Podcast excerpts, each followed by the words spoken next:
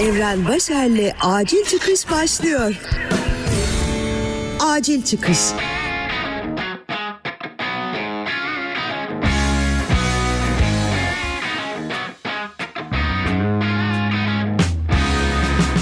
Selam sevgili dinleyen. Ben yeni yıl, yeni evren mottosuyla yeni yıla başlayan ama büyük ihtimal eskisinden daha kötü olacak olan programcı Evren Başar. Yeni yılın ilk ama acil çıkışın 50. bölümü başlıyor. Acil çıkış. Normalde bu bölümde biraz 2020'den, izlediklerimden, okuduklarımdan bahsedecektim ama çok daha önemli bir konu olduğu için onu sonraki bölümlere erteliyorum. 2020'de sık sık karşına SMA'lı çocuklar ve onlar için düzenlenen etkinlikler çıktı büyük ihtimal. Aileler zamanla yarışarak çocuklarının tedavi edilebilmesi için sosyal medyanın da desteğini alarak çok ciddi miktarlarda bağış etkinlikleri yaptılar. Büyük ihtimal sen de bu etkinliklere ya destek verdin ya sosyal medyanda paylaştın ya da sessiz kaldın. Bunu bilemem. Bu bağışlar konusunda normalde tek tük sesler çıkardı ama geçtiğimiz gün Milli Piyango'nun yılbaşı büyük çekilişinden devlete kalan 75 milyon TL için insanlar bu para SMA'lı çocukların tedavisi için kullanılsın diye bir kampanya başlattı. Ünlülerin de katılmasıyla sosyal medyada bu istek hızla yayıldı. Herkes paylaşmaya başladı. İşte ne olduysa ondan sonra oldu. Bağışlara bugüne kadar her türlü sessiz kalan bazıları söz konusu devlete kalmış olan bir para olunca niyeyse hemen sesini çıkarmaya başladı. Bu isteği belirtenlere sanki savaşa destek parası istiyormuşuz gibi giydirmeye çalıştılar. Yine popülerliğinden dolayı en büyük darbeleri Cem Yılmaz alırken biz de Kanada geyikleri olarak ufak ufak da olsa nasibimizi aldık. Sonra Sayın Sağlık Bakanı'nın açıklaması geldi. SGK, SMA hastalarının ilaçlarını karşılıyor. Bu bağış etkinlikleri ilaç şirketlerinin propagandaları, kirli kampanyalara alet oluyorsunuz gibi bir şey söyledi. Çocuklarımızın bazı ilaçların kobayları olmasına izin vermeyeceğiz diye de ekledi.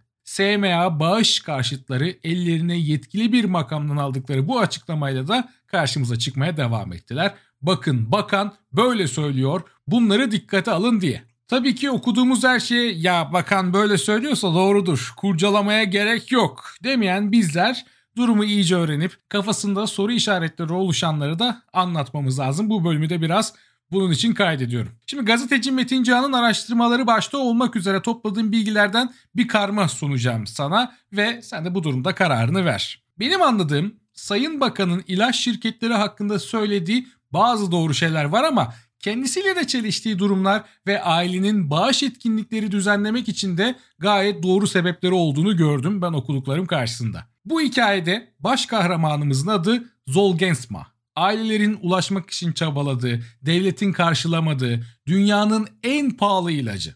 Bir dozu 2.1 milyon doların biraz üstünde. Bu ilaç SMA'lı bebekleri bazı şartlar sağladığında tedavi ediyor. Bu ilacı üreten şirketse ki adı Novartis, doğru mu söyledim tam emin olamadım şimdi ama ilacın gücünün farkında ve bu durumda tam bir kapitalist gibi davranıyor. İlacın maliyetinin çok daha az olduğunu kabul etseler de 2 milyon dolar değer biçen kendileri.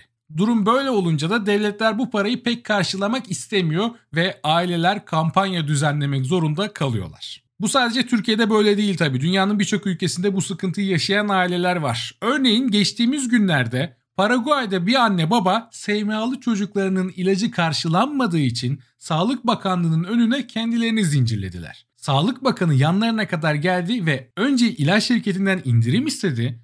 Sonra da bunu beklemeden ilacın karşılanacağını duyurdu. Brezilya devleti ise biz bu ilaca en fazla 550 bin dolar verebiliriz. Değeri budur dedi ama ilaç şirketi tabii ki kabul etmedi. Brezilya'da olayı mahkemeye taşıdı. Şu an mahkemesi devam ediyor. Japonya'da ise bu konular hiç tartışılmıyor. Çünkü Japonya devleti ilacı genel sağlık sigortası kapsamına aldı ve tüm vatandaşları için karşılayacağını açıkladı. Onlar da bu tartışmalar şu an yaşanmamakta. Sevgili Metin ilacın neden bu kadar pahalı olduğunu da araştırmış. Şimdi o hikayeye de bakalım. Tam bir kapitalizm yatıyor bu hikayenin arkasında. Aslında her şey çok güzel başlamış. İlacın bulunması, işte bunun için yapılan uğraşlar ama sonra işin içine kapitalizm giriyor. 2009 yılında Amerika Birleşik Devletleri bir çift çocuklarının SMA'lı olduğunu ve tedavisi olmadığını öğreniyorlar.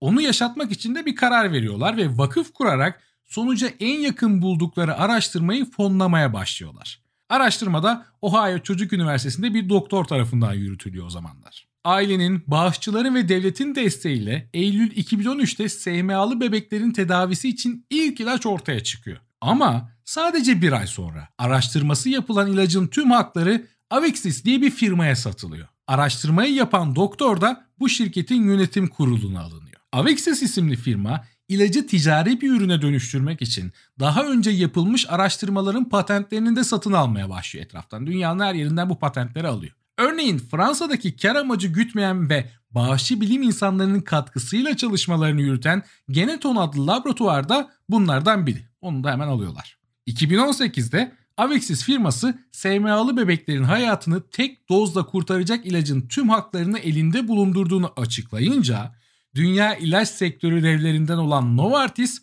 sinyali görüyor.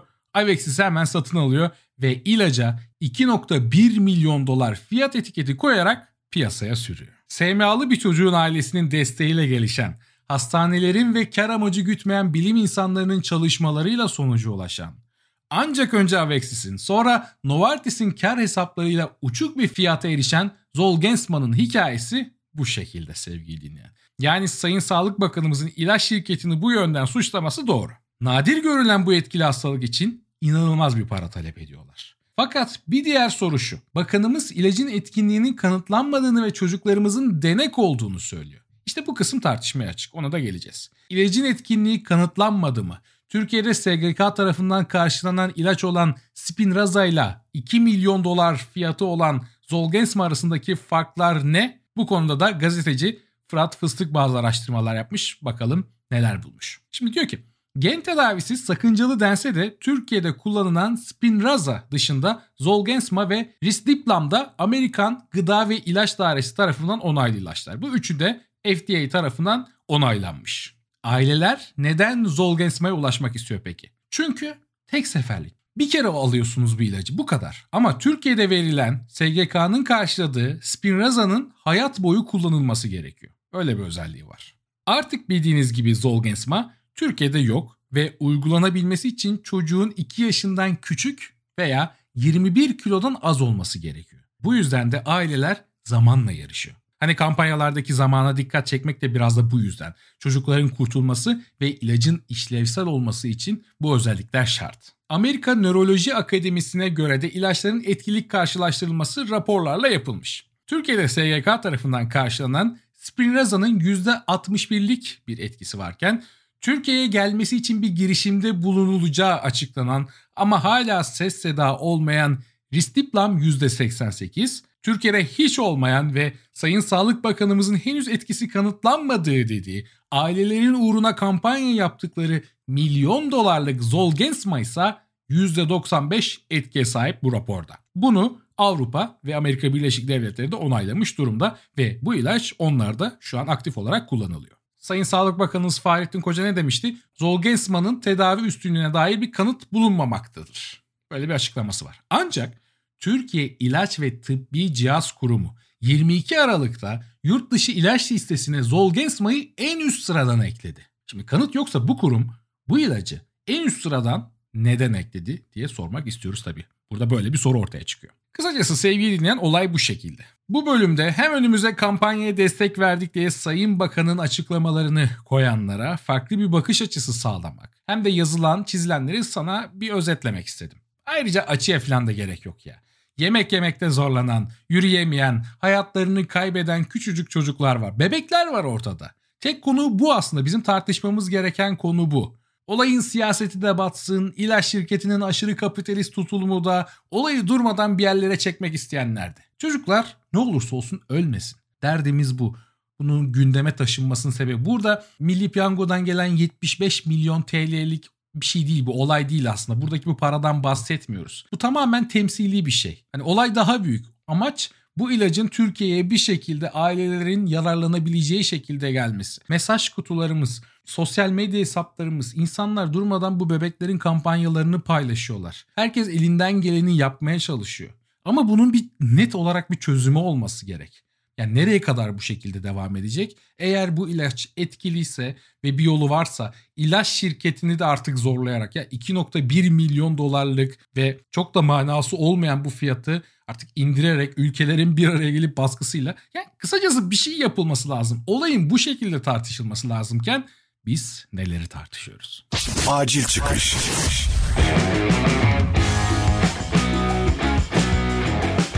Acil Çıkış Podcast'te bir bölümün daha sonuna geldik. Beni şu an hangi platform üzerinden dinliyorsun bilmiyorum ama Acil Çıkış'ı podcast dinlenebilen tüm platformlarda bulabilirsin. Ayrıca beni dinlediğin platform üzerinden takip eder. Bu bölümü de sosyal medyanda paylaşırsan ne de güzel olur, ne de güzel hissederim bilemezsin. Patreon üzerinden bana destek vermek istersen de ayrıntılı bilgiler açıklamalar kısmında var. Başka bir bölümde görüşmek üzere. Evren Başer'le acil çıkış sona erdi. Acil çıkış.